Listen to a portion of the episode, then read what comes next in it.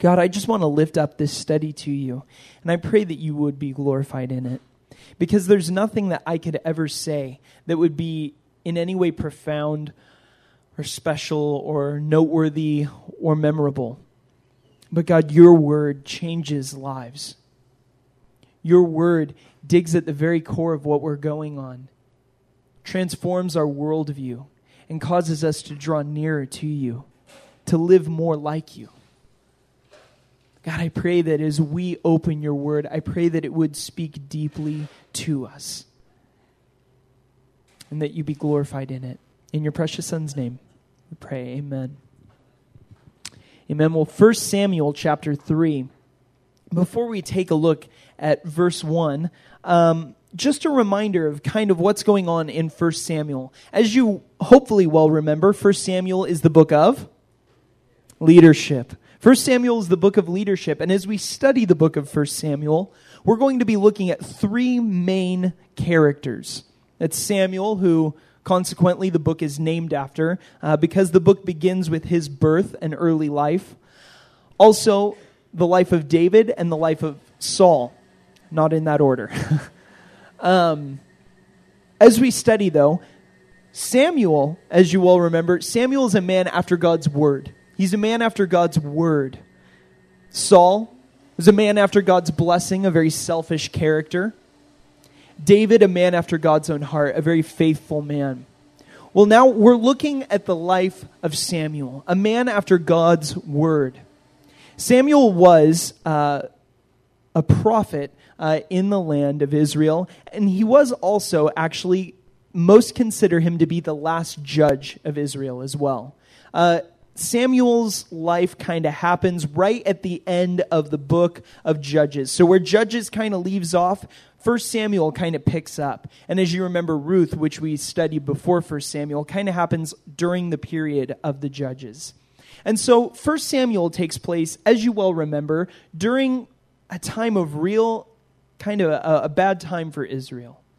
The time of the Judges was not exactly a high point for the children of Israel. It was a time of, of continual, perpetual rebellion against God. You remember the book of Judges was the book of cycles, right? Because we saw time and time again the children of Israel uh, be blessed by God and repay that blessing with disobedience, with idolatry. Well, as a result, God would respond with punishment.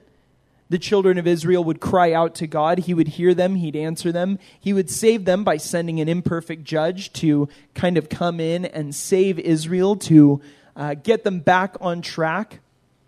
And then as a result, uh, they, would, they would then repay that blessing with disobedience and idolatry again. And, and the entire book of Judges is filled with these cycles. Well, First Samuel sort of picks up where that left off. And we're now in literally probably the lowest place uh, that Israel has ever been uh, since Egypt. This is a really tough time. And Israel is really looking all over the place, really desperate for a leader. Leadership is so important. That's, that's why this book, First Samuel, is so important to us as Christians, because leadership is so important in our lives as human beings. Leadership and, and leadership structures have always been and always will be. Wherever there's community, wherever there's civilization, leadership must be there. Leadership must be there. Anarchy never works, right? People sometimes chant and cry out for anarchy. Uh, but that never ends up working. And what ends up rising out of anarchy is utter chaos, and then one man kind of stands up to fix the chaos, and that becomes a dictator. And anarchy always leads to, to dictatorship. Uh, but this isn't a, a social studies lesson. But leadership is so important, and that's the state that Israel's in right now. They're looking around for a leader, someone to, someone to take them out of these dark, dark times. Well, you have Eli, who's the high priest at the time, although he seems to be fairly incompetent. Why? Well, his sons Hophni and Phinehas, as we learned last week, uh, were sleeping with people in the doorway of the tabernacle. You know, the people that were coming to sacrifice, that were coming to, to, to make their offering to God, not only were they stealing God's sacrifice, but they were sleeping with women uh, in church, so to speak. Some scholars tend to think that they could have even actually have created a prostitution ring uh, right there um, at the tabernacle. These were worthless men, the Bible calls them. And Eli, their dad, the high priest at the time, was oblivious at some point, uh, but was finally made aware of his son's heinous sin and did nothing to stop them. Did nothing to stop them. So you have wicked men and an incompetent man sort of running Israel at this time. And God's not happy about it. And so we saw there at the end of chapter 2, uh, God kind of lays out this, this curse on the house of Eli. Why? Because he was a terrible leader. And, and here's Israel in this leadership crisis, so to speak, looking for someone to follow. And here's Eli setting a terrible example with complacency, and his two sons who are next in line, who, if they took over, God only knows what would happen to Israel. But then there's Samuel. Then there's Samuel. As you remember from a couple weeks ago, the name Samuel means asked. Asked. Why? Because Hannah asked God for a son, and, and that's exactly what he gave her. He gave her Samuel. But much more deeper than that, the children of Israel were really, uh, even without knowing it, asking for it and desperately needing a leader, someone to sort of pull them out of the darkness. And so, here in the midst of these wicked, wicked people, Hophni and Phinehas, and Eli, the complacent and incompetent high priest, we have this young man, Samuel, who I want to highlight a couple of verses in chapter 2 before we get into chapter 3 that sort of give us a, a good background on Samuel in the midst of Eli and Hophni and Phinehas and, and the real tragedy that was going on with them. In chapter 2, verse 11, we see first kind of mention of Samuel objectively by the narrator. It says there in verse 11 that the boy ministered to the Lord in the presence of Eli, the priest. The boy ministered to the Lord in the presence of Eli, the priest. So the picture here is this little boy who's ministering to God in some way. We don't know exactly how because actually Samuel would have been unfit for priestly service because he wasn't of the tribe of Levi. He wasn't a Levite. Uh, and so he couldn't really be the high priest. Um, but here he is ministering to the Lord anyway, in the presence of God, uh, right there with Eli, the priest, kind of watching over him. You have Eli ministering to the Lord as a young boy, which is always so sweet. I don't know if you've ever, any of you who work in children's ministry, if you've ever seen uh, little kids praising God, it has to be like the cutest, sweetest thing in the world. Nothing could be more uh, cute than seeing a little kid uh, sing praise songs. It's just the cutest thing. And that's sort of what we see Samuel, this little boy, ministering to the Lord in whatever little way he could as a, as a tiny child, ministering to the Lord there in the presence of Eli the priest. But then we see in verse 18 Samuel was ministering before the Lord, a boy clothed with a linen ephod. So we have a little change. We have a little change here. Now, rather than ministering to the Lord in the presence of Eli the priest, in verse 18 we see Samuel ministering before the Lord, clothed in a linen ephod. In other words, wearing sort of the, the uniform that a priest would wear. So now he's gone from being just a little boy to maybe a, a, an older child, but now he's actually ministering before the Lord. He's got the, the priestly garments on. He's actually doing work in the temple and or tabernacle rather, pardon me. And probably picking up the slack of Hophni and Phinehas. Picking up the slack of Hophni and Phinehas, these worthless men who did not know God. Now we see uh, Samuel really ministering uh, before God. And notice here, Eli's no longer a part of the picture in verse 18. We see at the end of verse 21 and the young man Samuel grew in the presence of the Lord. Or a little trans- literal translation of that is that Samuel grew with the Lord.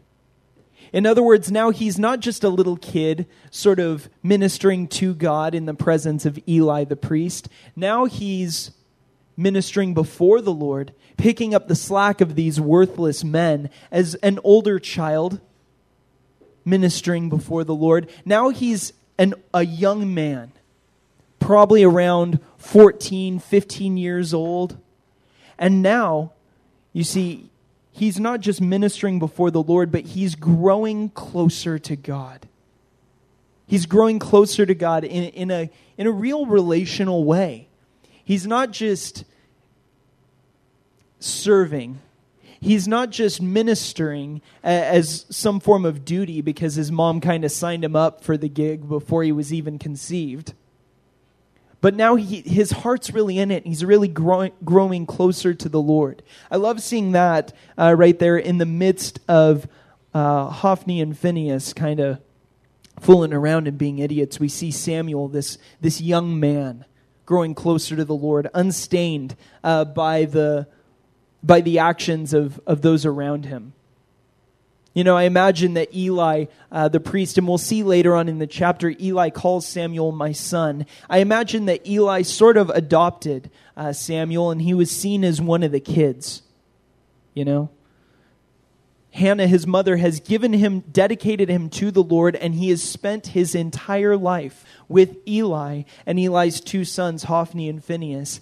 And I imagine that he grew up kind of seeing Hophni and Phinehas as older brothers. But here we have Samuel being unstained by their actions, growing with the Lord. Jump down to verse 26.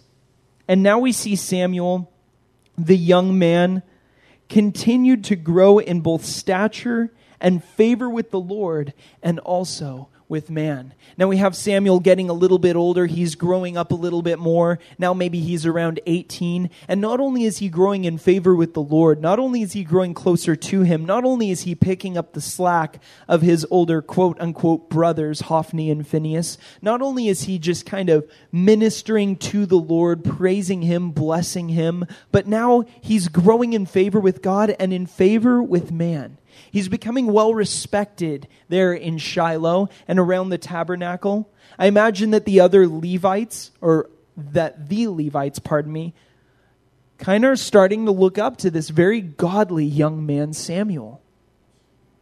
He's growing up close to the Lord. He's growing up uh, in the midst of all of this crisis, really, this leadership crisis. He's growing up as the young man that Israel is asking for. The entire nation is really unspokenly crying out for a leader. And Samuel is growing up. Samuel asked, is growing up as the leader that they would ask for. We see, though, in chapter 3, verse 1, just how dark these times were. Now, the young man Samuel was ministering to the Lord under Eli. Notice in, in verse 1 of chapter 3, it no longer uh, describes Eli as the priest.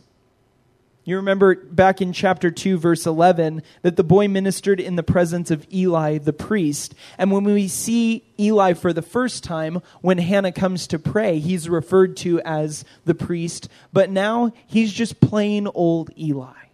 Why? Because he sucks at his job. Because he sucks at his job. And God's no longer recognizing him as a leader over Israel. He's no longer recognizing him even now. And the word of the Lord, there at the end of verse 1, was rare in those days. There was no frequent vision. This is how dark the times are for the children of Israel. The word of the Lord was rare. Now, this is something that we easily take for granted. Why? Because we have God's written word in the Bible. God doesn't speak to us today uh, through prophets anymore, uh, but He's spoken to us through His Son, Jesus Christ, and through the canon of Scripture, the Bible. We don't have an understanding, we don't have a grasp for an existence where the Word of God is rare.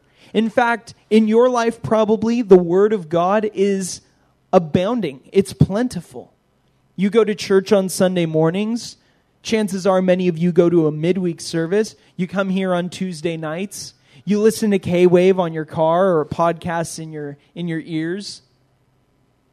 Hopefully, like I said, every single morning you're waking up, you're spending time in God's Word. Listen, chances are in your life, even if you're not reading yourself daily, the Word of the Lord is plentiful in your life. And it's something that we easily take for granted.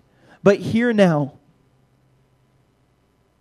in Israel, the word of the Lord was rare. He had all but abandoned his people. Why? Because they had time and time and time and time again abandoned him and sought after what was in their own heart. They wanted nothing to do with God, and so God remained silent. They turned their back on him and worshiped other gods, and so God just kind of sat back and said, All right, go for it. If that's what you want, fine. I'm just going to sit here silently. It reminds me of Romans chapter 1, where we see men uh, who are perverting and twisting truths about God, chasing after what, whatever was in their heart. And so, what does God do? It, we, we read in Romans chapter 1 that God gives them over to their, the desires of their heart gives them over to the lusts of their heart. That's kind of what's happening here in Israel.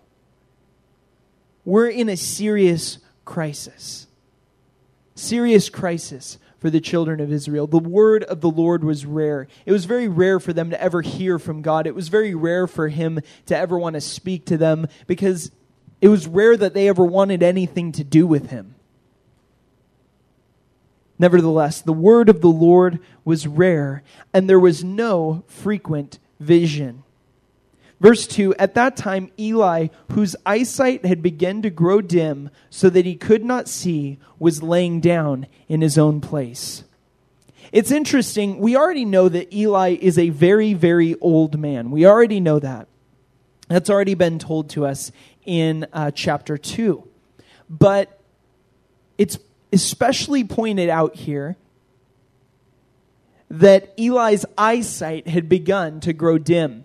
I don't believe that this is pointed out on accident or just because, uh, because God doesn't waste a word in Scripture. And I think that this is pointed out, the, the author of 1 Samuel pointed this out in order to sort of show uh, that not only was there no vision in the land of Israel, but there was no vision for Eli as well. He was not only going blind physically, but he was blind spiritually. He'd watched his sons committing atrocities in the tabernacle, in church, so to speak, and turned a blind eye. And now we see him blind to God's word altogether. The word of the Lord was rare. There was hardly any vision. And Eli, the priest, who's supposed to be the leader of Israel, who's supposed to receive revelation from God and give it to the children of Israel, who's supposed to atone for their sin, who's supposed to intercede between them and God, Eli, the high priest, is blind, not only physically, but spiritually. Eli, the priest whose eyesight had begun to grow dim so that he could not see, was laying down in his own place. It's important, again, as we're studying leadership in the book of 1 Samuel, to point out about Eli, who's supposed to be this great leader, what's going on in his life. And the greatest way that we can do that is by juxtaposing or putting it against Samuel.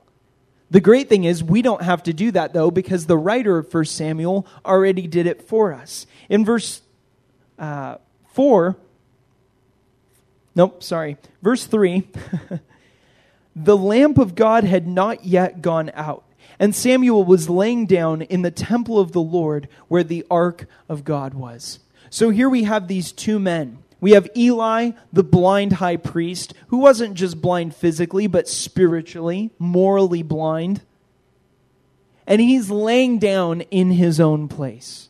Now, that's not so bad, laying down in bed. I mean, there's nothing really wrong with that. And as we see, or as we're going to see, it's nighttime, okay? So there's nothing wrong with the fact that Eli's laying down in bed, but let's compare that with where Samuel's at.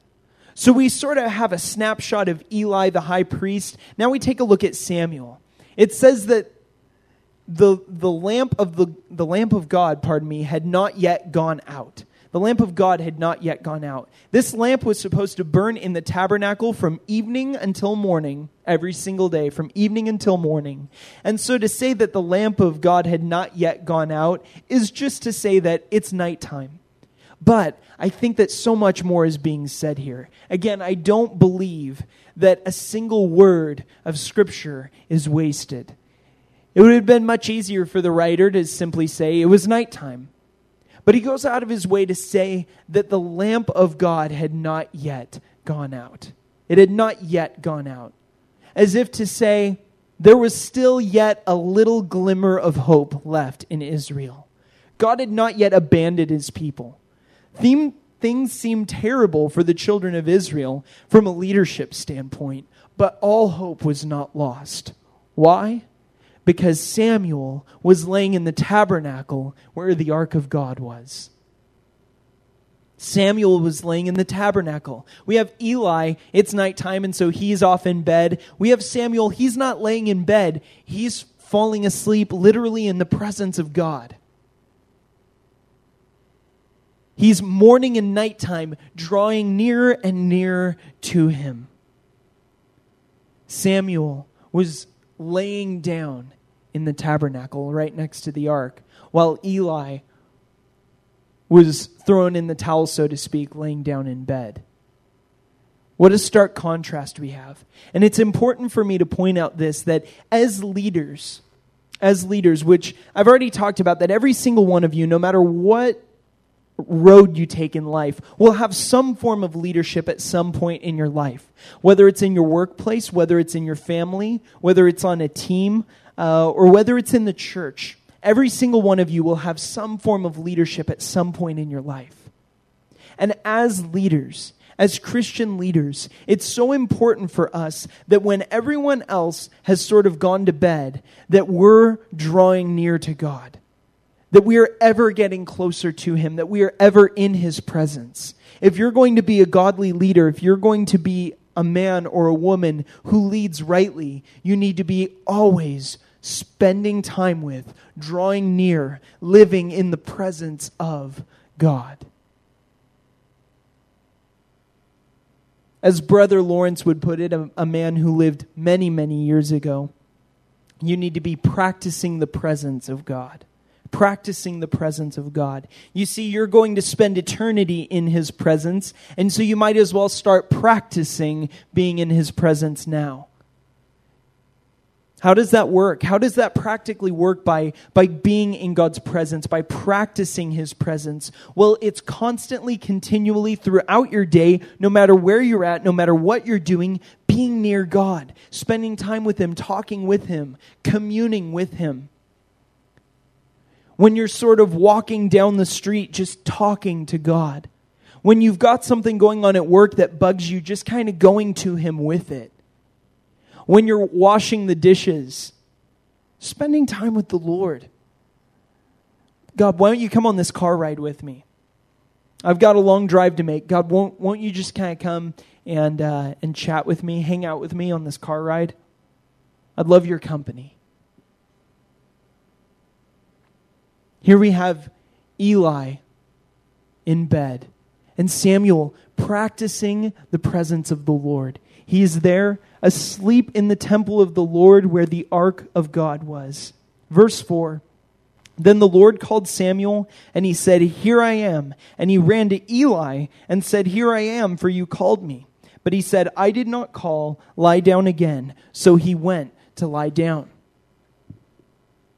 Verse 6 And the Lord called again Samuel. And Samuel rose and went to Eli and said, Here I am, for you called me. But he said, I did not call my son. Lie down again. Verse 7 Now Samuel did not yet know the Lord, and the word of the Lord had not yet been revealed to him. So we have Samuel who's a little ignorant of God's word. Understand, he'd never experienced God's word. He'd never had God speak to him. He had never been called out to by God. And so he's a little ignorant. And he hears God calling him and he runs into Eli's room and he says, Hey, Eli, you need anything? You called me.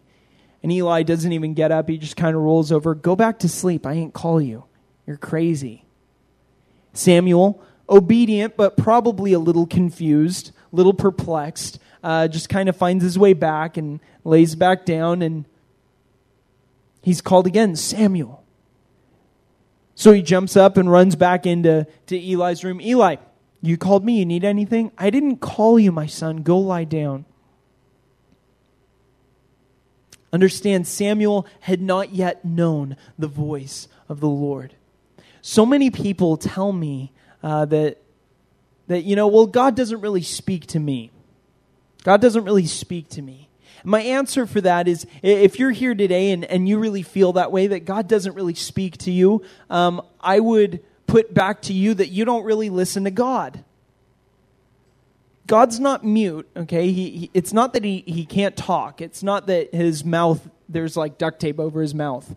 Uh, it's not like he's wrestling with Jesus or something, and Jesus is like got his hand over his mouth. Okay, God's not silent. Okay, God is not silent, and so if you don't hear from God, it's because you don't listen. You you don't yet know His voice. You don't know His voice. When I first heard this.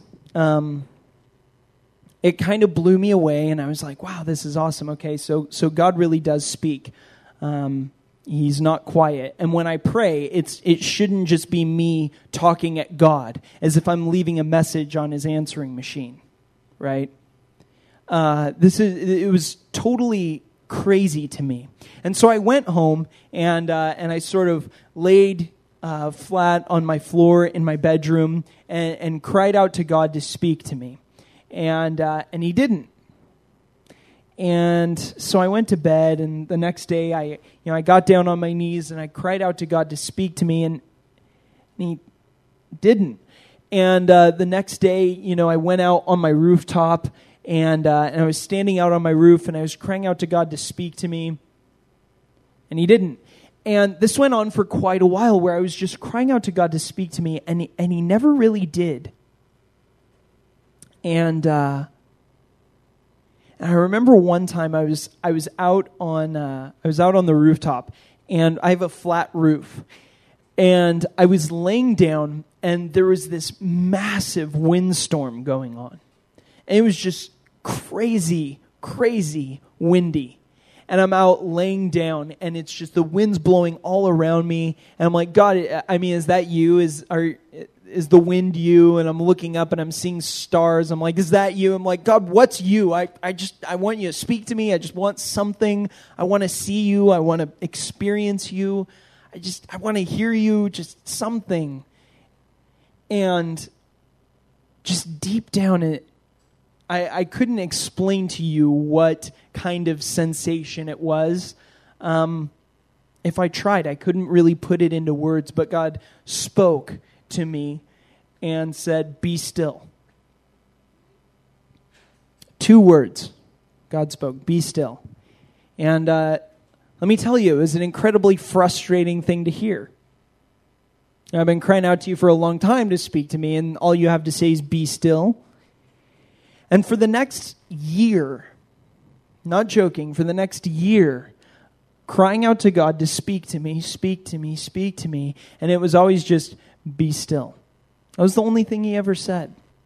Psalm 46:10, "Be still and know that I'm God." Be still.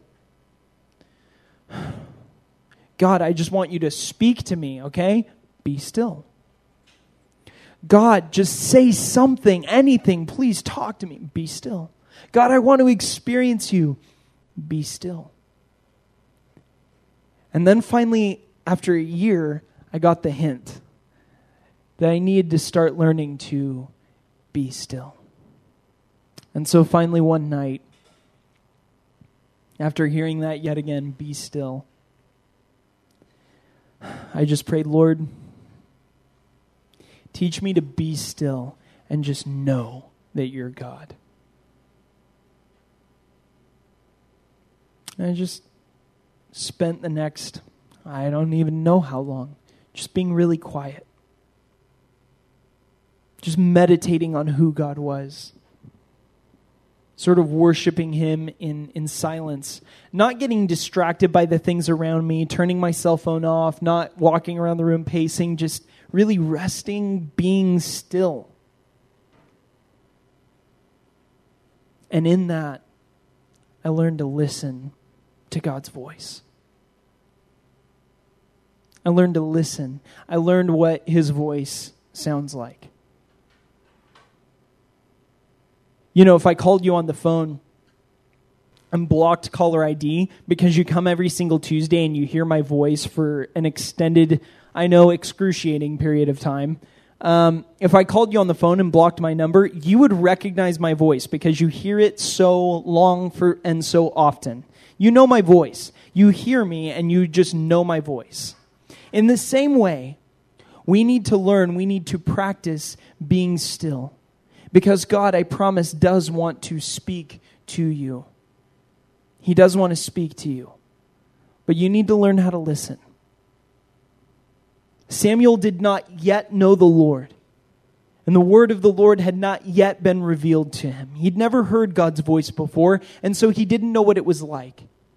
He didn't know what God sounded like. Well, we'll continue reading. Verse 8 And the Lord called Samuel again a third time. And he rose and went to Eli and said, Here I am, for you called me. Then Eli perceived that the Lord was calling the young man. Therefore Eli said to Samuel, Go, lie down, and if he calls you, you shall say, Speak, Lord, for your servant hears. So Samuel went and lay down in his place. Listen, again, as we're sort of juxtaposing these two men, Eli and Samuel.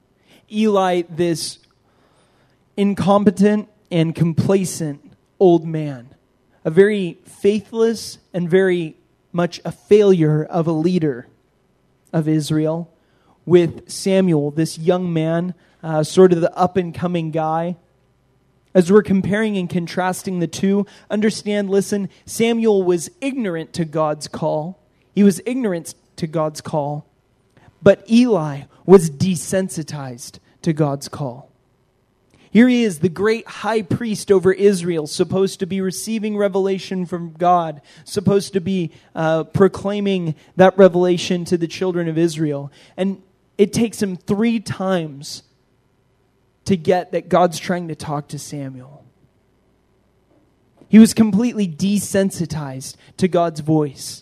He was completely desensitized to the things of God. Listen, Christians, as leaders, it's so important for you never to become desensitized to God's will for your life and God's will for your organization, your ministry, your team, your group.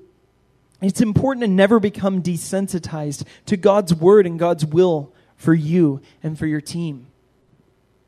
Always be seeking his face, always be paying close attention to the direction that he would have you go.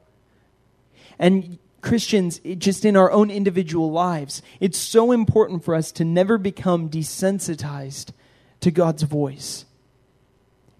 Ignorance is fixable. Desensitization, that's not.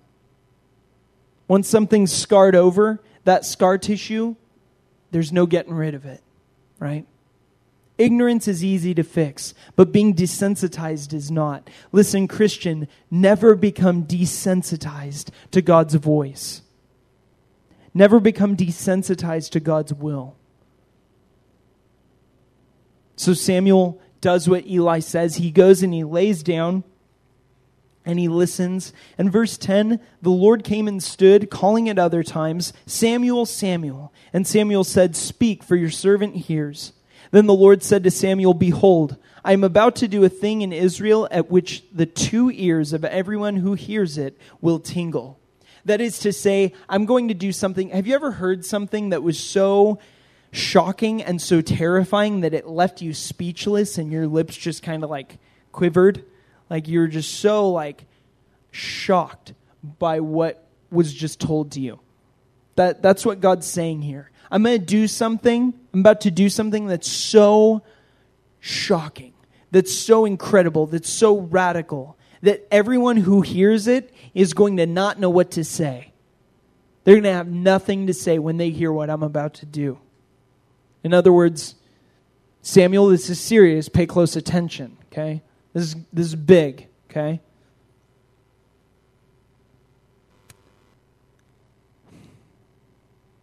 Sorry. Verse 12 On that day, I will fulfill against Eli all that I have spoken concerning his house from beginning to end. You remember in chapter 2, verses 27 through 36, that God pronounced a curse on the house of Eli. Uh, you can go back and read that. That's what God's talking about. God's saying, everything that I said I'm going to do, I'm about to do. I'm about to make it rain, okay? It's about to come down. And I declare to him that I am about to punish his house forever for the iniquity that he knew because his sons were blaspheming God and he did not restrain them. Therefore, I swear to the house of Eli that the iniquity of Eli's house shall not be atoned for by sacrifice or offering forever. Shall not be atoned for by sacrifice or offering forever. In other words, God is saying to Eli, to Hophni, and Phinehas, You're toast. You're done for.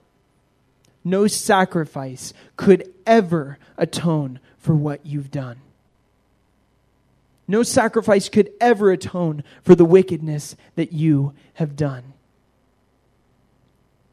This is talked about, I believe, in Hebrews chapter 10, verse 26 and 27. It says that if anyone continues sinning deliberately, there no longer remains for him a sacrifice for sin, but only fearful expectation of judgment.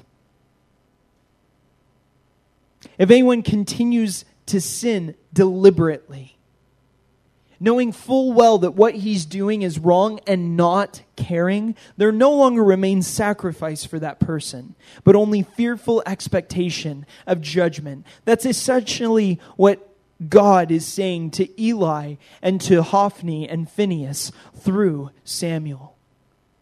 There's nothing, there is no sacrifice that you could ever give that would atone for what you've done because what you've done is so heinous and so wicked and so perverse and so blasphemous that there's no sacrifice that, that could ever forgive it.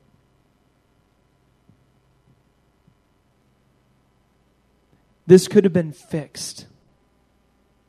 They could have never been at this place if only Eli had exercised a little discipline. If only Eli had exercised a little discipline. Listen, as Christians, as leaders, it's important for us to be able to exercise discipline. It's important for us to be able to exercise discipline. Why? Because we need to correct what's going on in people's lives who are under us. This is especially true in regards to the church. Oh, that we had a little bit more church discipline going on. Oh, that we had a little bit more taking care of people doing foolish and really damaging things in the church. If only we had a little bit more correction for that. Tyler, how can you say that? You, you don't want to be legalistic. No, I'm, I'm not talking about legalism. And, and I would never advocate legalism. I'm not talking about coming down on people and judging them for, for messing up or slipping up. We're all human. We all make mistakes. The church is full of sinners. Okay? That's okay. I'm not asking for a perfect church. I'm not looking for a perfect church. It's been said that if you ever find a perfect church, don't join it because you'll ruin it. I'm not looking for a perfect church, and I'm not looking for perfect people serving in the church and perfect people leading the church because there's no such thing as a perfect person, and so there's no such thing as a perfect church. I'm not I'm not crying out for legalism, and I'm not crying out for pretending like we're perfect. I'm not crying out for people to put on masks and pretend like they've got everything together. That's a whole nother set of problems that we have in the church. It's people pretending like they're perfect. But oh, that we had a little more church discipline. Why? Because church discipline here in this time would have saved Hophni and Phinehas and Eli's life and their souls. Understand the gravity of what God is saying here forever, for eternity. There is no sacrifice that can atone for what you've done, including the sacrifice of Christ. That's not to say that Jesus' blood can't cover certain sins. But as Hebrews 10 well illustrates, if anyone goes on sinning deliberately, there no longer remains for them a sacrifice for sin. Listen, church discipline would have saved not only their lives temporally, but their souls for eternity. And, Christian, here today, when one day you are in a place of, of church leadership, when you are one day, hopefully even today, submitting to church leadership, never despise discipline. Never despise discipline. I remember um, there's been a couple of occasions now where I've had to do it. I work at Harvest in the high school ministry, and there's been a few occasions where I've had to sit someone down uh, from from volunteering in the ministry, from being a leader in the ministry. And it's a really tough thing. It's probably my least favorite thing to do in ministry, hands down. But I remember the first time I had to do it, um, I, I apologized for it. I said, I'm really sorry that I have to do this, but. And the pastor over me at the time, uh, Pastor Steve Wilburn, rebuked me for that. And he said, Don't ever apologize for discipline. Don't ever apologize for discipline. What you're doing needs to be done. Needs to be done before God and for this person's well being. Never apologize for discipline. And I took that rebuke close to heart. Close to heart that I would never despise disciplining someone in love, and I would never despise someone disciplining me in love. Why? Because it's necessary. It's necessary. Not only before God, not only does God require it, but they require it in their life. They need it. They desperately need that discipline, they desperately need that correction. Listen, family, don't despise discipline. Whether you're having to dish it out or receive it, never despise it. Never hate discipline. Never avoid discipline. Always do it in love. Always. But never despise it. Never not tell someone the truth when it's tough. Church discipline is so crucial because it would have saved their very lives. But Eli neglected discipline. He despised discipline. And as a result, not only would his sons be condemned to death and eternity separated from God, because they continually, willingly, knowingly blasphemed God by turning his house into a whorehouse. Okay? Not only would they be condemned to an eternity separated from him, presumably in hell, that's what the text is saying here. But so would Eli, is what God is saying to Samuel. If Eli had only loved discipline, loved correction, loved rebuke, he would never be in this place. Verse 15 Samuel lay until morning. Then he opened the doors of the house of the Lord and Samuel is afraid to tell the vision to Eli. Here we have Samuel laying awake the entire rest of the night. I would too, okay? If you told me that my sort of adopted father figure um, and the priest of Israel, okay, the great high priest over all of Israel, and his two sons, um, if God came and told me that, that he was going to kill him and send him to hell, uh, I don't think I'd sleep that night either. That was the first time God spoke to me. Like, I, I, don't think I'd sleep either. I think I'd be pretty wide awake. And that's what we find Samuel doing. It says that he lay there until morning. Um, it doesn't say that he quickly drifted back off to sleep. No, he laid there until the morning and then opened the doors of the house of the Lord. Samuel was afraid to tell the vision to Eli. Have you ever had that happen to you? Have you ever had God tell you to do something and you've been afraid to do it? Have you ever called been called to do something and you've just been afraid to carry it out? I I definitely have. There's been a lot of times where I've been afraid to do what I know I needed to do. One time in particular, um, there was uh, he was a good friend of mine, but he was someone that I was discipling. He lives up in Santa Barbara and uh, he had gotten his girlfriend pregnant, um, and she was a Mormon. And I told him, Hobie, you, two wrongs don't make a right, okay? You, you cannot marry this girl uh, because God's clear in His Word that you cannot be unevenly yoked. It's not a suggestion, it's a command. You, can't be unequally yoked with a non believer. Hobie, you, you, I'm sorry, you can't marry this girl. I know that that's the easy thing to do. Um, well, I'm, I mean, pardon me, it's not easy, but that's the, the logical thing in your mind to do uh, at this point, especially to save face. But listen, you, you can't do that. And I dreaded having that conversation with him. I dreaded driving up to Santa Barbara the entire two and a half hours it took me to get there. The entire time, I was so agonizing over this discussion that I was going to have with him because I knew what his response was going to be. It was going to be, you know what? Stick it.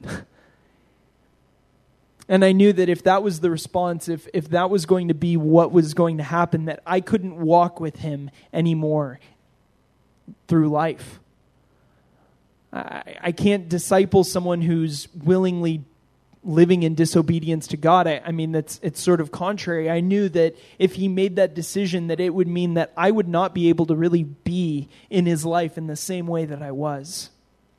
And the entire way driving up, I was dreading having the conversation that I was going to have to have.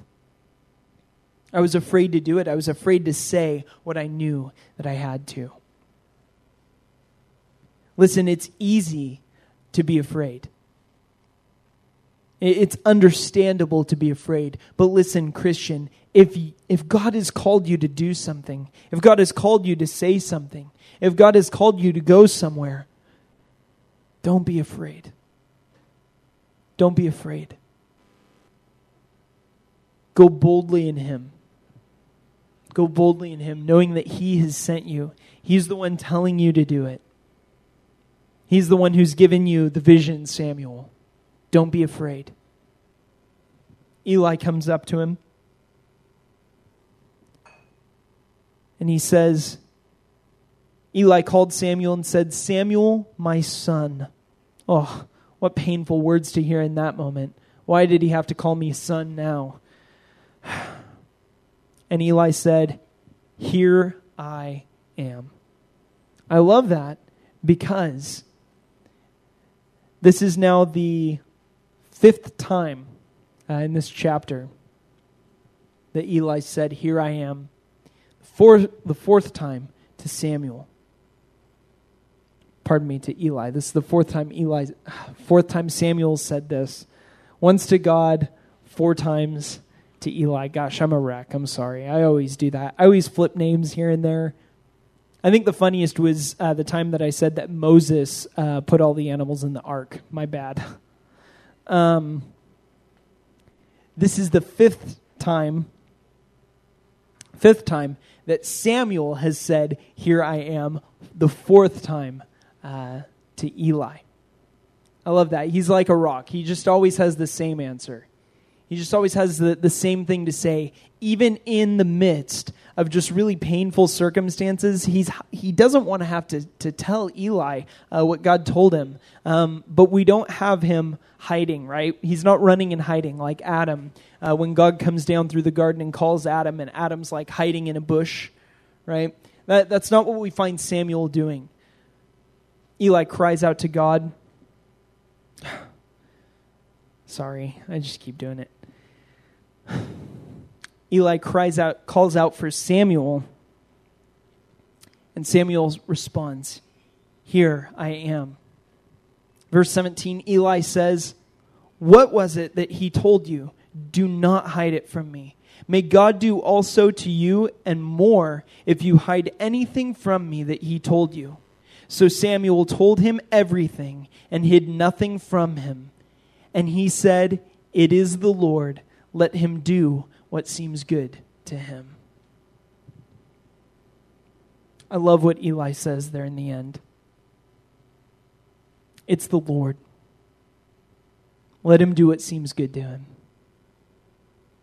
If only Eli had this attitude toward discipline just a few, maybe a few months ago, a couple years ago, when Hophni and Phinehas were little kids running around causing a bunch of trouble. It's always pastors' kids that cause all the trouble. I'm just saying that as a joke because there's a pastor's kid in the corner. I'm just screwing with him. just kidding. But as Eli's sons are running around causing a bunch of trouble, if only he loved discipline them, loved discipline then like he does now, maybe they wouldn't be in this place. But I guess better late than never. Samuel responds, It's the Lord. Let him do what seems good to him. Listen, Christian, here today, no matter what comes your way, that either you have to be disciplined or you have to exercise discipline on someone as being in a place of leadership, understand that it comes from God. It comes from the Lord. Okay? It, it's, it's not like some arbitrary things happening to you. It's not like you're being persecuted for doing nothing wrong. Okay? It comes from the Lord. It's the Lord's Eli says, Let him do what seems good to him. Such a beautiful response uh, from such a, frankly, ugly leader. It's the Lord. Let him do what seems good to him. Verse 19 And Samuel grew, and the Lord was with him, and let none of the words fall to the ground, or let none of his words fall to the ground. Verse 20 And all Israel, from Dan to Beersheba, knew that Samuel was established as a prophet of the Lord. And the Lord appeared again at Shiloh, for the Lord revealed himself to Samuel at Shiloh by the word of the Lord. So now, not only does Eli the priest recognize that Samuel is a prophet of God, but all of Israel recognizes that Samuel is the mouthpiece of God to them, the leader of Israel. Read with me verse 1 and verse 21. Now the Lord now the young man Samuel was ministering to the Lord under Eli, and the word of the Lord was rare in those days. There was no frequent vision, and the Lord appeared again at Shiloh. For the Lord revealed himself to Samuel at Shiloh by the word of the Lord. Beautiful full circle that happens. Such a contrast between the beginning of the chapter and the end of the chapter.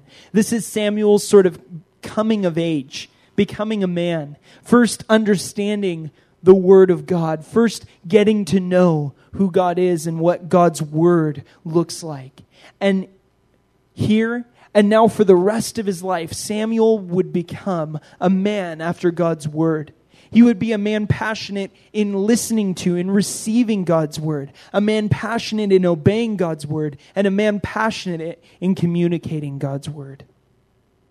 Listen, Christian, wherever you're at, be someone who brings light to a dark place. Be someone who brings God's word to a place where it isn't. In the land of Israel in this time, the word of the Lord was rare.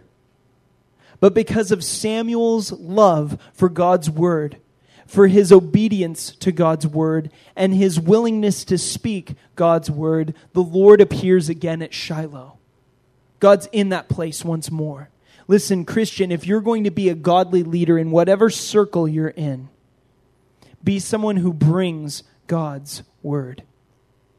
Be a man, a woman, a leader after God's word. Amen. Let's pray. Father, I pray that that your word would go out, it would convict our lives. the study's yours. And uh, there's nothing that I could ever do uh, from this mic that would cause people to want to come and be here. But if your word goes out, it will not return to you without first accomplishing the purpose you've set it forth for. And so, God, I pray that you would teach me to be a man like Samuel after your word. A man who loves your word, who loves hearing it, who's attentive to it, who's obedient to it, and who loves to communicate it. Help us all to be leaders in whatever circle we're in who love your word. In your precious Son's name we pray. Amen. The Lord bless and keep each one of you this week. May God cause his face to shine on you and be gracious to you. The Lord lift up his countenance to you and give you peace.